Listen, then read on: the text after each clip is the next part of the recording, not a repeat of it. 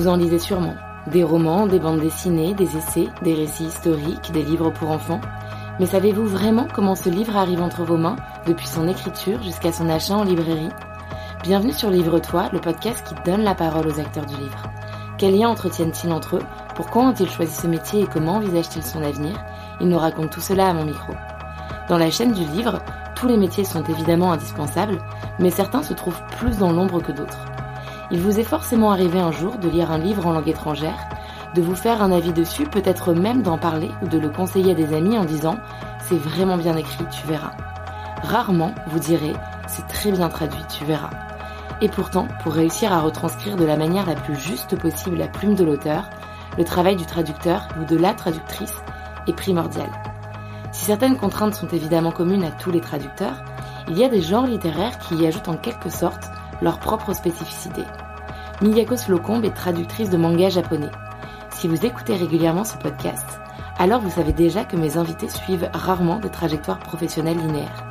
Il en va ainsi pour Miyako, puisqu'elle a commencé par des études dans l'art avant de découvrir, comme elle l'expliquera, que traductrice était un vrai métier. Avec elle, on va revenir sur l'origine du manga, sur la manière dont elle parvient à composer avec deux langues totalement différentes qui ne partagent ni le même alphabet ni totalement les mêmes codes, et de manière plus générale sur son quotidien de traductrice. Bonne écoute.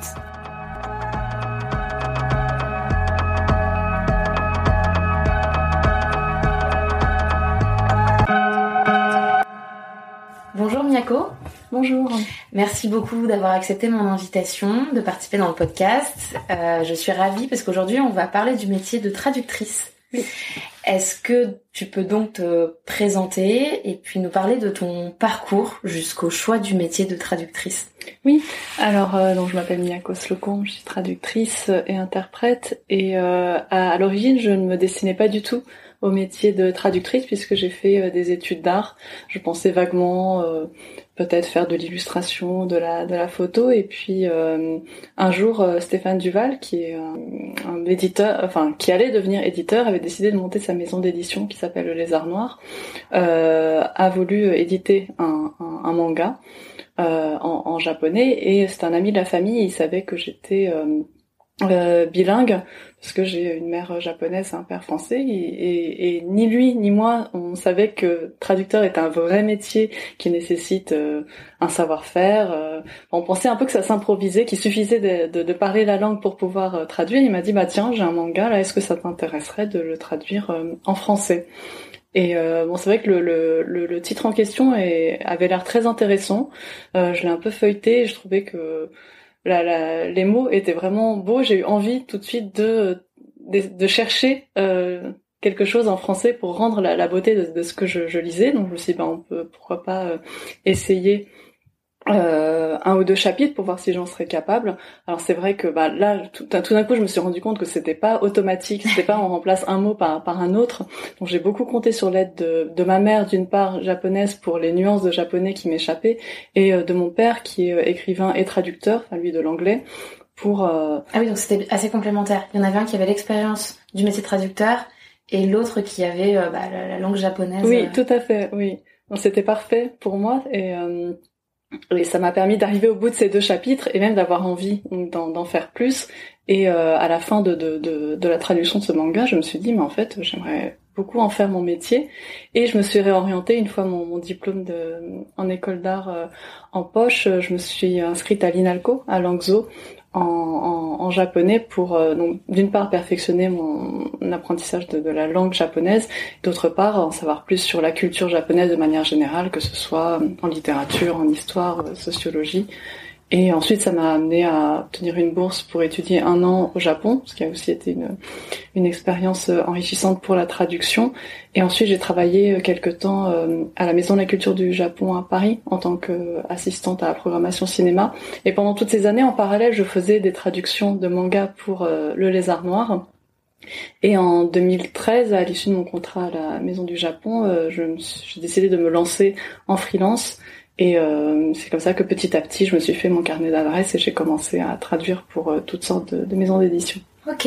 Est-ce qu'il y a besoin d'un diplôme particulier pour euh, être traductrice, traducteur, ou bien euh, ça peut être juste euh, au fil des expériences que tu acquiers euh, une certaine légitimité et qu'on te propose des contrats? Oui, c'est plutôt ça. Enfin, les, les profils des, des, traducteurs autour de moi sont vraiment très variés. Pour les maisons d'édition, le, diplôme n'est pas requis. C'est surtout ben, l'expérience.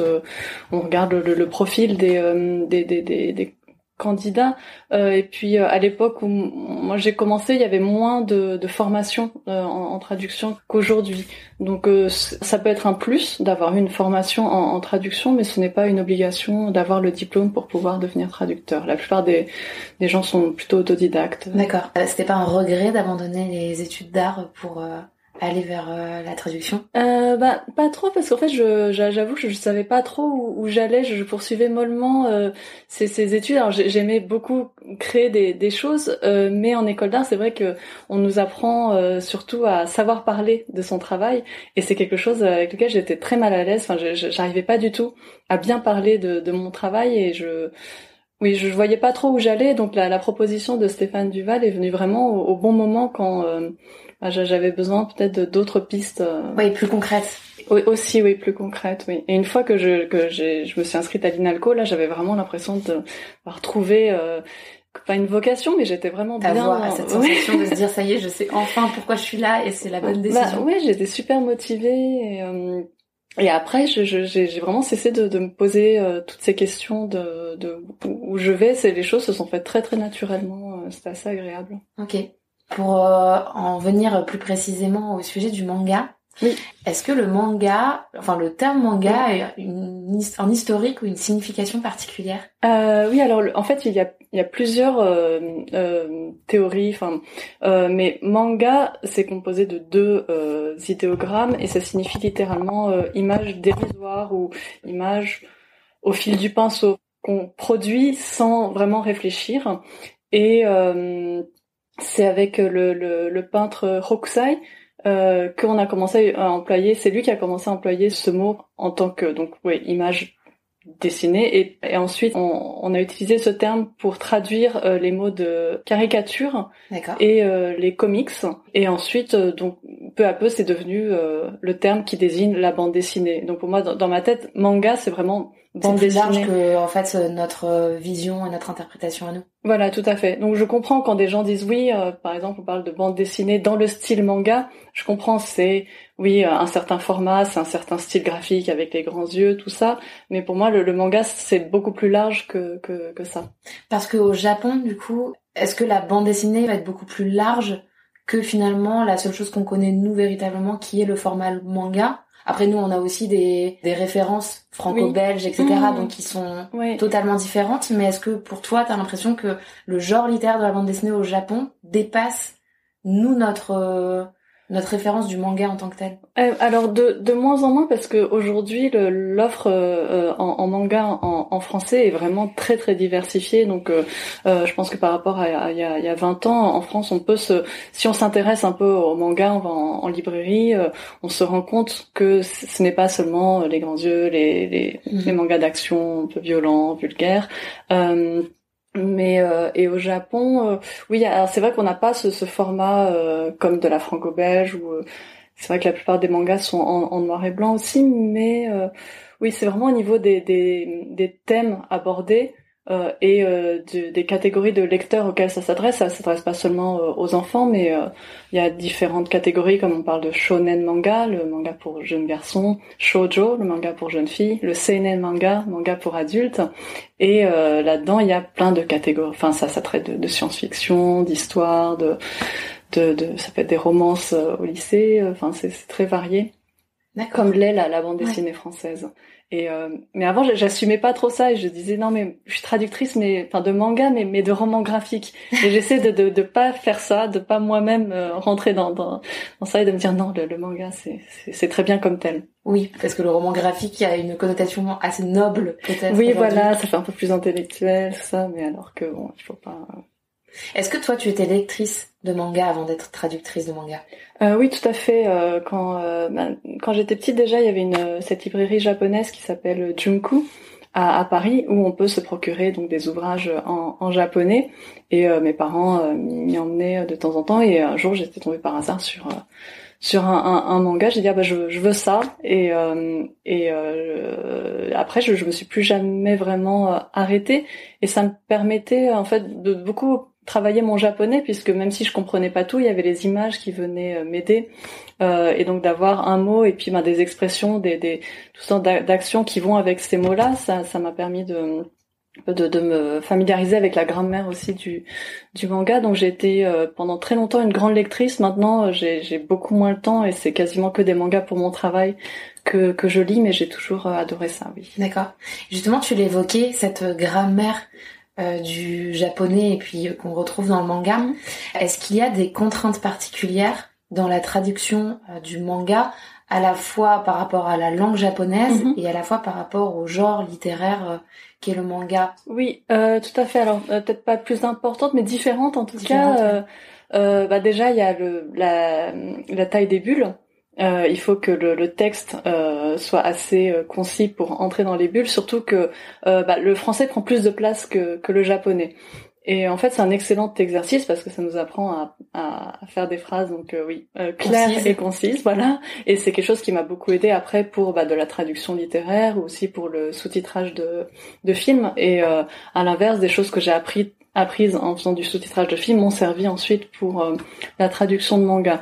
Donc oui, il faut déjà donc il y a cette contrainte de, de des bulles et en même temps bah, j'aime bien avoir des contraintes parce que ça permet de pas tergiverser, hésiter pendant des heures sur telle formulation. Là, il y a juste cette façon-là qui est, qui est possible.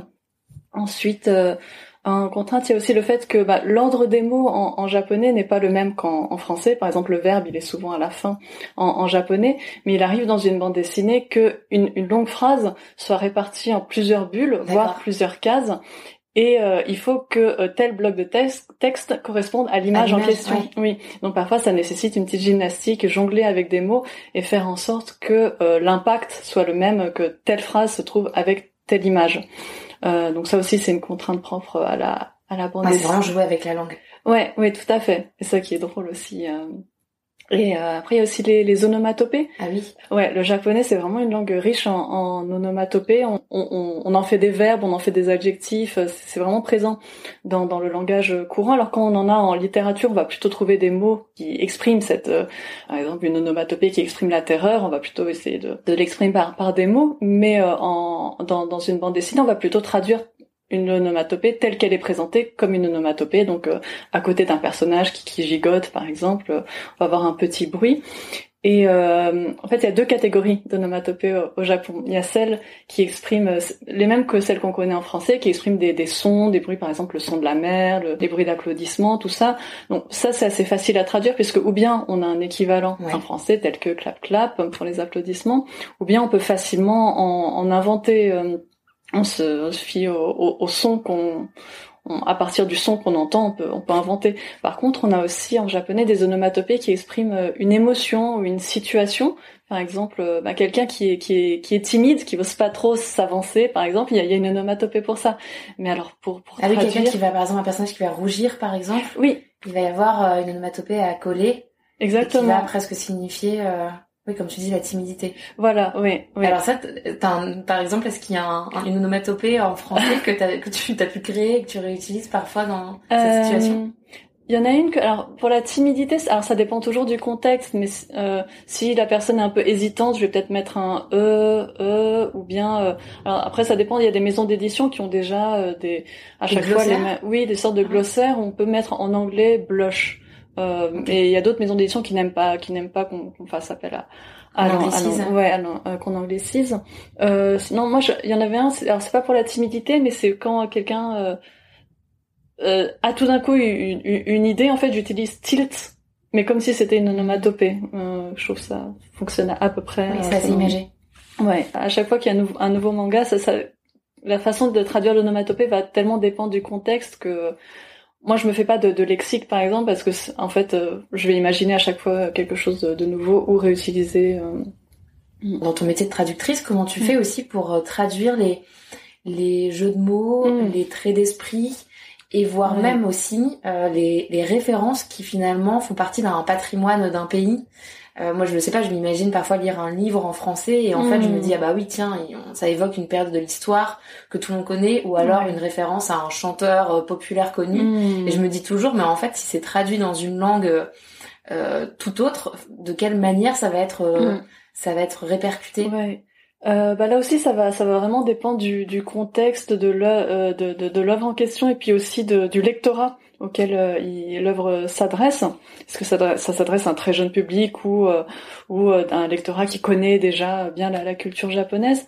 Alors déjà, la plupart du temps, je, enfin, je vais essayer au maximum d'éviter la note de bas de page, même si parfois Parfois, il y a des lecteurs qui, qui aiment bien aussi, parce qu'ils disent ah mais ça permet d'en savoir plus sur la mhm. culture japonaise, donc euh, je, je, le fais euh, quand même.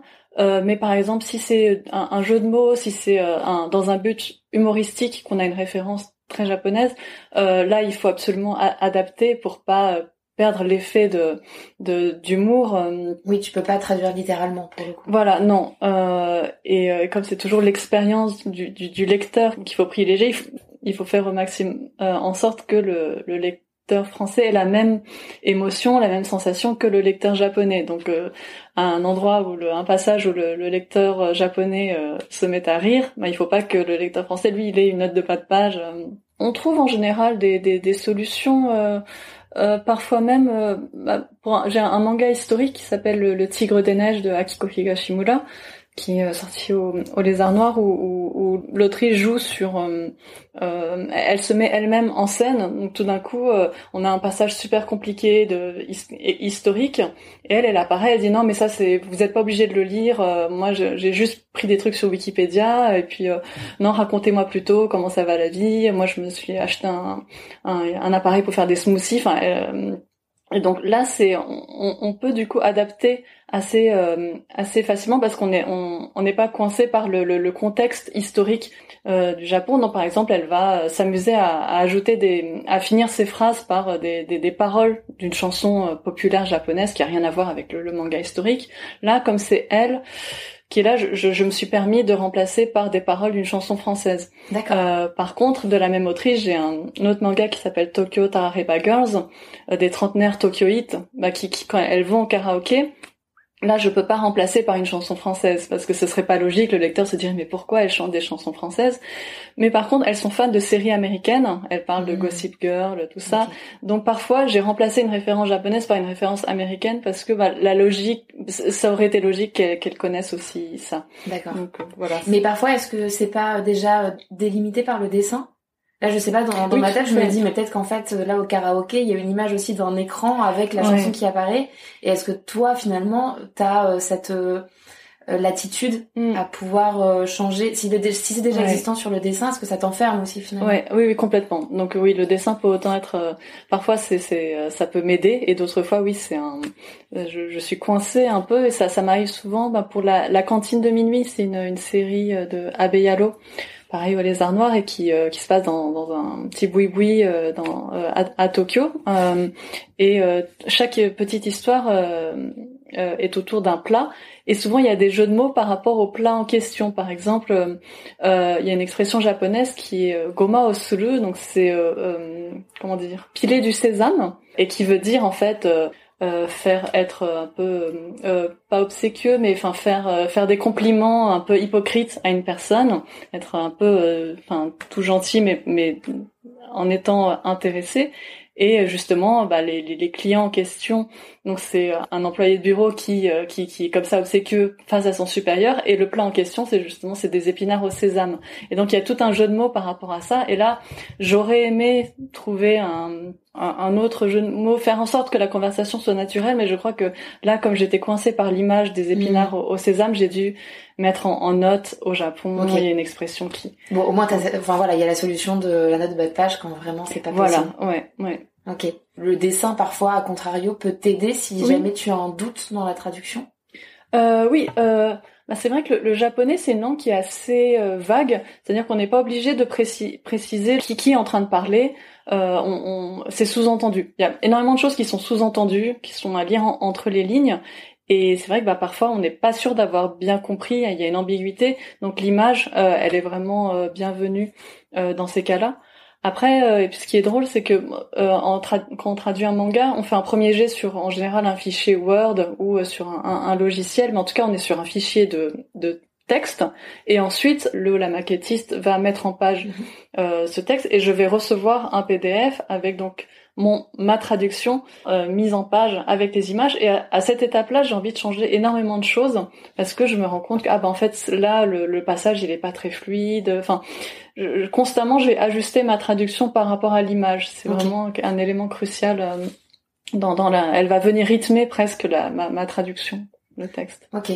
Dans ton métier de traductrice, euh, est-ce qu'il y a des aspects que tu affectionnes euh, plus particulièrement? Mm-hmm. Et est-ce qu'à contrario, il y a des aspects qui sont plus compliqués euh, dans un quotidien? Alors, déjà les choses qui me plaisent, bah, c'est surtout quand, quand j'ai la chance de, de, travailler sur un titre qui, qui me qui me plaît. Mm-hmm. J'aime beaucoup les, bah, les les passages où il y a peu de, de paroxysme, de des moments forts en, en, émotion et où cette émotion elle passe aussi beaucoup par, par les mots, de dire ok bon je, ça y est je, là je vais me mesurer à, à cette scène là il faut absolument que je trouve les les mots qui vont euh, permettre au lecteur français d'avoir les mêmes émotions que bah, celles que j'ai eues moi en tant que lectrice. que lectrice. Voilà exactement. Et donc de, de travailler sur ces passages forts c'est toujours euh, hyper stimulant et euh, agréable et là je peux y passer beaucoup de temps c'est vraiment le, côté, la partie plaisir euh, du travail.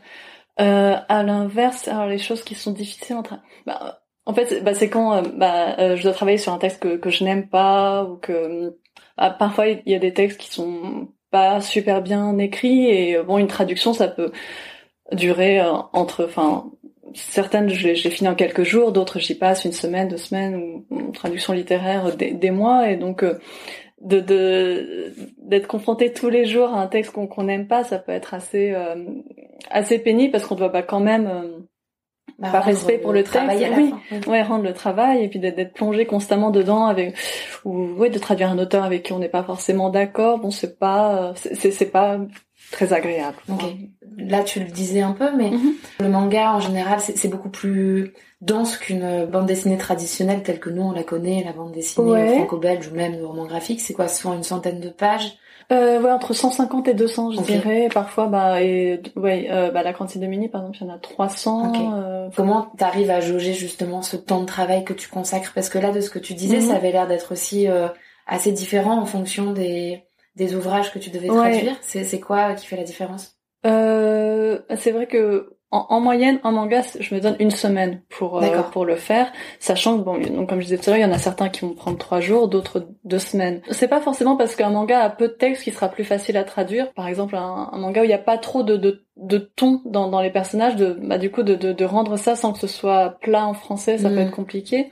parfois, il faut que j'ai commencé la traduction pour me rendre compte que bah en fait c'est c'est beaucoup plus difficile que je pensais, ou au contraire que en fait ça ça. En fait, il faut t'imprégner aussi un peu en général de, de l'univers, de l'écriture de l'histoire pour euh, parfois revenir même en arrière sur euh, les premières bulles ou oui oui ça je fais. Oui oui, tout à fait euh, en général je fais un, premier jet ou que je n'oserais faire lire à, à personne. Je me dis non c'est pas grave je passe et parfois je vais avoir la réponse effectivement une fois que je serai bien imprégnée du livre.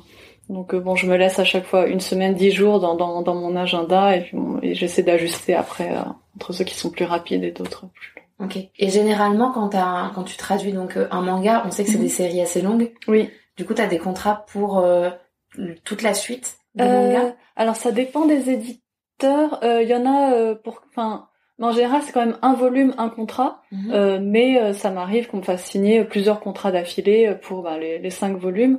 Et en général, bah, une fois qu'un éditeur a confié une série à un, un, traducteur, on reste sur le même traducteur. Ok. Mm. Donc c'est une bonne chose quand t'as aimé le manga, mais en revanche, si euh, dès le premier tome t'aimes pas trop, tu sais que là ah par contre t'es parti pour euh, pour une bonne période. Ouais, ouais, et ouais, quelquefois j'en viens à espérer que, enfin, je, je, mais quand est-ce que cette série va se terminer? Ça va fonctionner. mais euh, non, c'est c'est vrai que c'est c'est pas forcément évident. Finalement, t'as un métier qui est un métier un peu de l'ombre, je sais pas si c'est le bon terme, mais mm. un métier de l'invisible en tout cas. Oui. Est-ce que c'est quelque chose que tu aimes?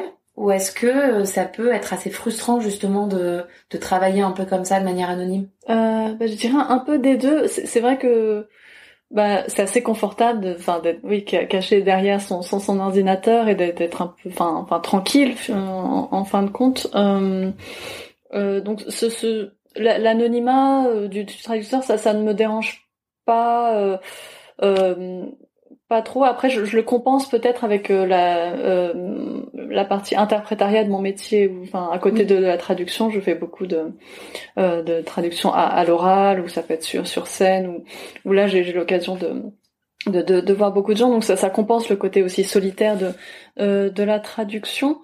Mais euh, après, euh, mais c'est vrai que ben quand un, manga que j'ai traduit est chroniqué dans un journal et qu'il y a un petit mot sur la traduction, ça fait toujours euh, plaisir et ça, ça encourage énormément en fait. Donc oui, c'est vrai que de sentir, ou même quand on a des retours des, des, lecteurs qui ont beaucoup aimé une série, alors bon, c'est pas évidemment que grâce à la traduction, mais de, de sentir qu'on a un peu contribué à, à ça, c'est des petites choses qui, oui, qui, qui encouragent beaucoup quand même au quotidien. Oui, parce qu'effectivement, je pense qu'on se rend pas toujours compte, en fait. Parfois, on lit un, un livre instinctivement, mm. qui est euh, anglophone ou bien d'une autre langue, euh, mais on on pense pas spontanément, en fait, au fait qu'il ait été traduit avant d'atterrir dans nos mains. Tout à fait. Et c'est vrai que moi, cette réflexion, elle m'est venue aussi euh, mm. là, en me disant que j'allais interviewer un traducteur ou une traductrice. Je trouve que c'est un métier de manière assez, enfin c'est assez regrettable d'ailleurs, qui est dans l'ombre pour des raisons évidentes, mais en tout cas qu'on ne met pas assez en mmh. avant bah oui, non, c'est vrai. Bah, bah moi-même, je, je, te disais euh, au début de, de l'interview que, quand, alors, alors même que je suis bilingue, quand même, je, je, je, je savais même pas que traducteur est un vrai métier. Je pensais que c'était automatique. C'est vrai, je lisais des, des ouvrages en japonais, d'autres en français. Je m'étais jamais posé la question de, du, du passage d'une d'une langue euh, à l'autre. Alors après, c'est que de nos jours, bah, par exemple en, en manga, il y a le, le prix Konishi, qui est un, un prix euh, euh, qui chaque année euh, est remis à, un traducteur de, de, manga. Ça permet aussi euh, de bah, d'en parler. De bon ça, je trouve que que c'est bien. Mais, mais de la même manière que, que le métier de, de traducteur, j'ai côtoyé des, des monteurs de, de cinéma. Oui, c'est vrai. Et, euh, et bah, on trouvait qu'il y avait quelques similitudes. C'est vrai que bah, on pense pas forcément. Un bon montage, c'est un montage on le voit, on le voit pas trop. Comme une bonne traduction, c'est une traduction que, qui, qui qui ne se remarque pas mhm. euh, finalement euh, mais euh, ben, on m'expliquait que bah, par le montage on pouvait complètement changer l'histoire d'un d'un film le consommateur qu'il soit lecteur qu'il mhm. soit spectateur d'un film ou mhm. autre voit le produit fini ouais. mais c'est vrai qu'il y a toutes les étapes avant et la traduction est quand même assez essentielle ouais ouais et après, mais c'est vrai quand, bah, mais quand il y a une coquille ou quelque chose, c'est quand il y a un problème que tout d'un coup on, on, se, on, se, se, rappelle qu'il y a un traducteur.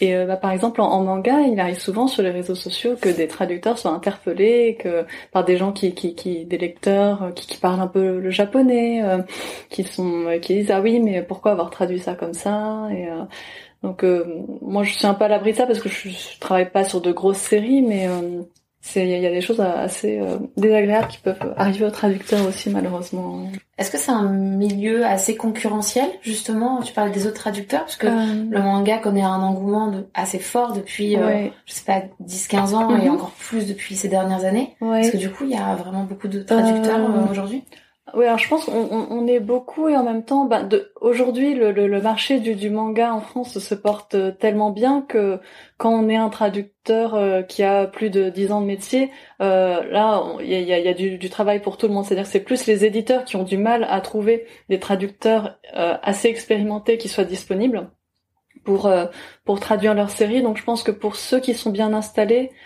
on n'est pas trop dans, dans une situation de, de, concurrence. Il y a du travail pour euh, pour tout le monde.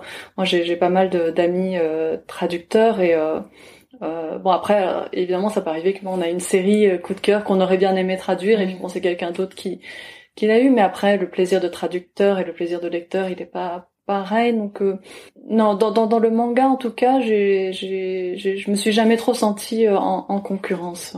Ok. Oui, et puis effectivement, comme euh, il y a une production assez importante, hmm. il y a une répartition finalement qui finit par se faire. Le traducteur qui traduit One Piece, par exemple, j'imagine de toute façon, il n'a pas la possibilité de traduire euh, tous les mangas, donc euh, ah non, il a, sa notoriété dans le milieu ne hmm. va pas lui permettre de toute façon de rafler tous les. Oui, c'est ça, ouais. Moi-même, il y a, enfin, je peux pas faire toutes les séries que, hmm. que je voudrais parce que malheureusement, quand on commence à faire effectivement plusieurs séries, on est un peu coincé entre guillemets par les, nouvelles sorties. On doit garder du, temps disponible pour euh, pour les faire dès qu'il y aura un nouveau tome qui qui sort. Donc en ça c'est un peu frustrant de pas pouvoir faire autant qu'on voudrait. Mais euh, oui, c'est une c'est une chance et il y a beaucoup de, traducteurs de manga qui arrivent à vivre euh, de leur métier, même si on a des ateliers, tout ça. Je conseille quand même d'avoir d'autres choses à, à, côté, de pas se consacrer que que à la traduction de de manga parce que on sait pour l'instant le, marché se porte bien mais on sait pas combien de temps oui je veux dire euh, plutôt comme une façon de sécuriser un peu en mm. fait son, son métier. Enfin au cas où si jamais euh, l'engouement pour le enfin pour le manga euh, se tarit oui, tout à fait. avoir d'autres options. Oui ce qui est ton cas d'ailleurs. Oui c'est ouais ouais ouais moi j'ai bah, les, les diverses rencontres tout ça ont fait que bah un peu par hasard je me suis mise à faire du surtitrage de, de théâtre, euh, du sous-titrage de films, puis aussi traduire des des, euh, des romans. Bon, le, le, le, hasard a fait a bien fait les les choses et euh, mais oui, je pense que surtout qu'on est tous freelance dans, dans, dans ce milieu-là, donc c'est mieux de se diversifier et, et, de la même manière ne pas travailler que pour un seul éditeur, parce qu'on sait jamais ce qui peut se passer. Euh, l'éditeur, bah, il peut faire faillite, on peut se fâcher avec. Oui, c'est la dépendance économique de manière générale. travailler avec un seul euh, prestataire entre guillemets, mm, mm, mm. si ça s'écroule, euh, ouais. t'es emporté avec. voilà, ouais. C'est aussi donc un, un, métier assez solitaire. Mm-hmm. Est-ce que ça peut t'arriver parfois d'avoir des doutes sur des traductions Dans ces cas-là, qu'est-ce que tu fais? Est-ce que justement il y a aussi une sorte de, de communauté un peu entre les traducteurs ou est-ce que il y a des gens vers lesquels tu te tournes quand quand t'es voilà euh, pas submergé de doutes mais en tout cas tu dis bah là vraiment je, je bloque. Alors euh, oui d'une part oui je doute énormément et je pense que enfin de toute façon c'est super important euh, de, de, de, de se remettre en, question aussi constamment surtout en, traduction on a vite fait de se dire ah non mais maintenant je maîtrise tout ça et de, de croire avoir compris quelque chose qu'en fait on n'avait pas compris. Donc euh, j'ai toujours une approche enfin j'y vais toujours prudemment. Euh, quand j'ai des doutes sur un sens euh, c'est toujours quand même beaucoup ma, ma mère qui me pose la question en fait. Oui quelquefois je lui envoie une photo du, du, du, de la case en question et je lui dis oui est-ce que toi tu comprends ce que, ce que ça veut dire? Après en, plus en, en le, le, japonais est une langue qui, qui se permet euh, euh, des choses qui sont pas forcément euh, logiques, surtout dans le domaine des émotions. Donc il peut y avoir des phrases qui, ben, en français, c'est pas logique et souvent le correcteur, la correctrice va me revenir vers moi en me disant mais ça c'est qu'est-ce que ça veut dire exactement? Et dans ces cas-là, oui il faut il faut il faut trancher, il faut faire un choix. ça dépend aussi des, des maisons d'édition. Certaines sont ok pour laisser l'ambiguïté, d'autres préfèrent que, bah, si ça s'adresse par exemple à un lecteur un peu plus jeune, mmh. préfèrent que ce soit un peu plus plus clair. Donc euh, donc d'une part, il y a euh, euh, ma mère. Ensuite, quand j'ai des doutes en, en, français, je vais aussi en poser des questions autour de moi, des amis. Euh. En fait, en, en, posant ma question, il m'arrive de, de, trouver la réponse. C'est-à-dire, oui, je, je, cherche le mot qui, qui, qui, veut dire telle émotion, et en fait, je, je dis le mot. Je dis ah oui, en fait, bon, c'est bon. Plus que ouais, mais en fait, c'est ça quand je disais mm. effectivement un métier solitaire. Et parfois, il suffit juste d'avoir euh, quelqu'un dans la même pièce et et c'est pas tant en fait de demander conseil, mais c'est parfois de formuler oralement ses doutes. Mm. Euh, bon après on peut parler on peut parler seul euh, devant son miroir, mais c'est pas, voilà, c'est pas la même mm. effet. Comment, alors du coup, c'est un peu euh, la suite de, de cette question euh, préalable sur le côté un peu solitaire du métier. Comment est-ce que tu organises tes journées de travail? Alors, euh, J'aurais aimé, aimé, dire que, que j'ai des journées super organisées. Le matin, je me lève très tôt, je commence par traiter mes, mes mails, tout ça. Mais pour te dire la vérité, en ce moment, c'est le bordel. Je suis submergée. Je ne sais pas comment je me suis retrouvée à, à être en retard sur, sur plusieurs euh, séries. En fait, en ce moment, je, je cours après mon, mon, mon, retard. Donc, c'est juste que je, je, je travaille. Euh, en fait, je suis plus efficace le soir. Donc, le soir, je travaille jusqu'à pas d'heure et du coup, je me lève tard euh, le matin et puis je, je, parfois je suis tellement paniquée je sais pas par quelle série commencer euh, donc en ce moment c'est un peu le, le bordel mais euh, quand ça se passe bien, j'essaie par exemple bah, le matin de lire un peu euh, en français de la littérature euh, dans diverses thématiques, ça peut être du, classique ou du, du, du, contemporain, pour un peu faire mes gammes. Enfin, c'est c'est c'est important de ne pas rester enfermé dans, dans, dans, le manga, de lire aussi d'autres choses. Ah mais là, hors travail, hors commande. Ouais. Vraiment, c'est ouais, vraiment pour la lecture à la fois plaisir et en même temps, euh, pour améliorer ou pour développer ta culture ou... Ouais, c'est ça, ouais, pour le, le plaisir et puis écouter beaucoup la radio. Et, comme le, le manga, c'est souvent traduire l'oralité, d'entendre plein de personnes qui s'expriment différemment selon le contexte, selon leur métier, selon euh, toutes sortes de, de, de choses. C'est des choses qui, qui s'enregistrent dans, dans, mon inconscient et qui vont parfois ressortir euh, au moment où, où j'en ai j'en ai besoin. Et donc je, bah, ma journée va être euh, un moment où je vais je vais consacrer plusieurs heures à traduire, euh, à être plutôt dans l'étape du premier jet. Et puis ben après pour un peu souffler, je vais relire un manga qui a déjà été mis, mis en page euh, donc j'alterne entre plusieurs euh, plusieurs œuvres comme ça en, en même temps. Mais c'est c'est, c'est difficile de. Enfin, mais en même temps, je, je, je, me suis un peu résignée. Je me dis non, mais peut-être que ma façon de travailler, c'est ça, c'est d'être bordélique. Euh. Oui, quand je disais comment tu organises tes journées de travail, ça voulait pas forcément dire que la réponse devait être absolument. je suis très organisée. C'est plutôt comment elle se, voilà, à quoi elle ressemble. Ouais, ouais. Bah c'est, c'est un peu chaotique en ce moment. ok. Et alors pour terminer, la question que, comme ça je vais te laisser euh, te remettre après au travail, euh, la question que je pose toujours en fin d'interview, quel est ton livre de chevet du moment hmm. euh... Alors on a compris qu'il y en avait peut-être plusieurs. Oui, bah, bah en fait, ouais, je, je traduis, euh, je, traduis. Euh, je lis euh, deux livres en, en même temps. Il y en a un, bah, c'est pour le, c'est pour le travail. C'est, en fait, c'est plus un, un, un, un essai d'un, d'un un, un universitaire qui s'appelle euh, euh, César Castelvi, qui écrit le, dernier empire de la presse. Euh, c'est en fait sur le, le, monde du journalisme au, Et au le sous-titre, parce que je le vois devant moi, une sociologie du journalisme au Japon. Voilà. Et en fait, je vais, je vais, je vais être interprète pour une conférence euh, où va intervenir euh, cette universitaire et puis une, une journaliste japonaise. Donc pour préparer ça, je, je lis ce, ce, cet ouvrage qui est très intéressant. Et puis à côté de ça, je lis Monsieur Je sais tout de John Waters, euh, sous-titre Conseil impur d'un vieux dégueulasse. Donc c'est euh, c'est pas une pas une, une autobiographie, mais c'est mais c'est oui c'est euh, euh, John Waters qui, qui revient en fait sur euh, sa carrière de, de, de cinéaste, sur sur toutes les ses, ses, déboires aussi pendant pour préparer pour pour pouvoir réaliser ses films. Et ça a été traduit par Laure Manceau euh, donc euh, traductrice de, de, de l'anglais, qui en fait euh, qui me l'a offert en, en, main propre parce que j'avais l'occasion de la rencontrer à Lille lors d'un un, un festival qui s'appelle d'un pays l'autre.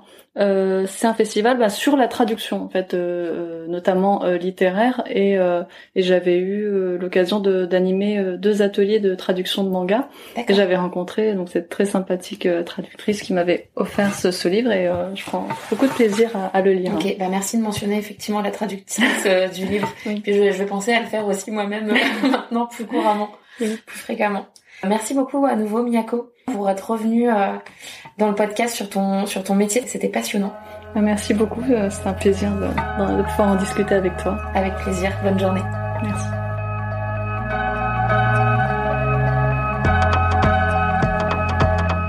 J'espère que cet épisode vous a plu, peut-être même qu'après son écoute, vous serez plus attentif au travail du traducteur ou de la traductrice lorsque vous aurez entre les mains un livre d'un auteur étranger. N'oubliez pas d'aller mettre un petit commentaire sur votre plateforme d'écoute, ça aide le podcast à gagner en visibilité. Merci et à bientôt.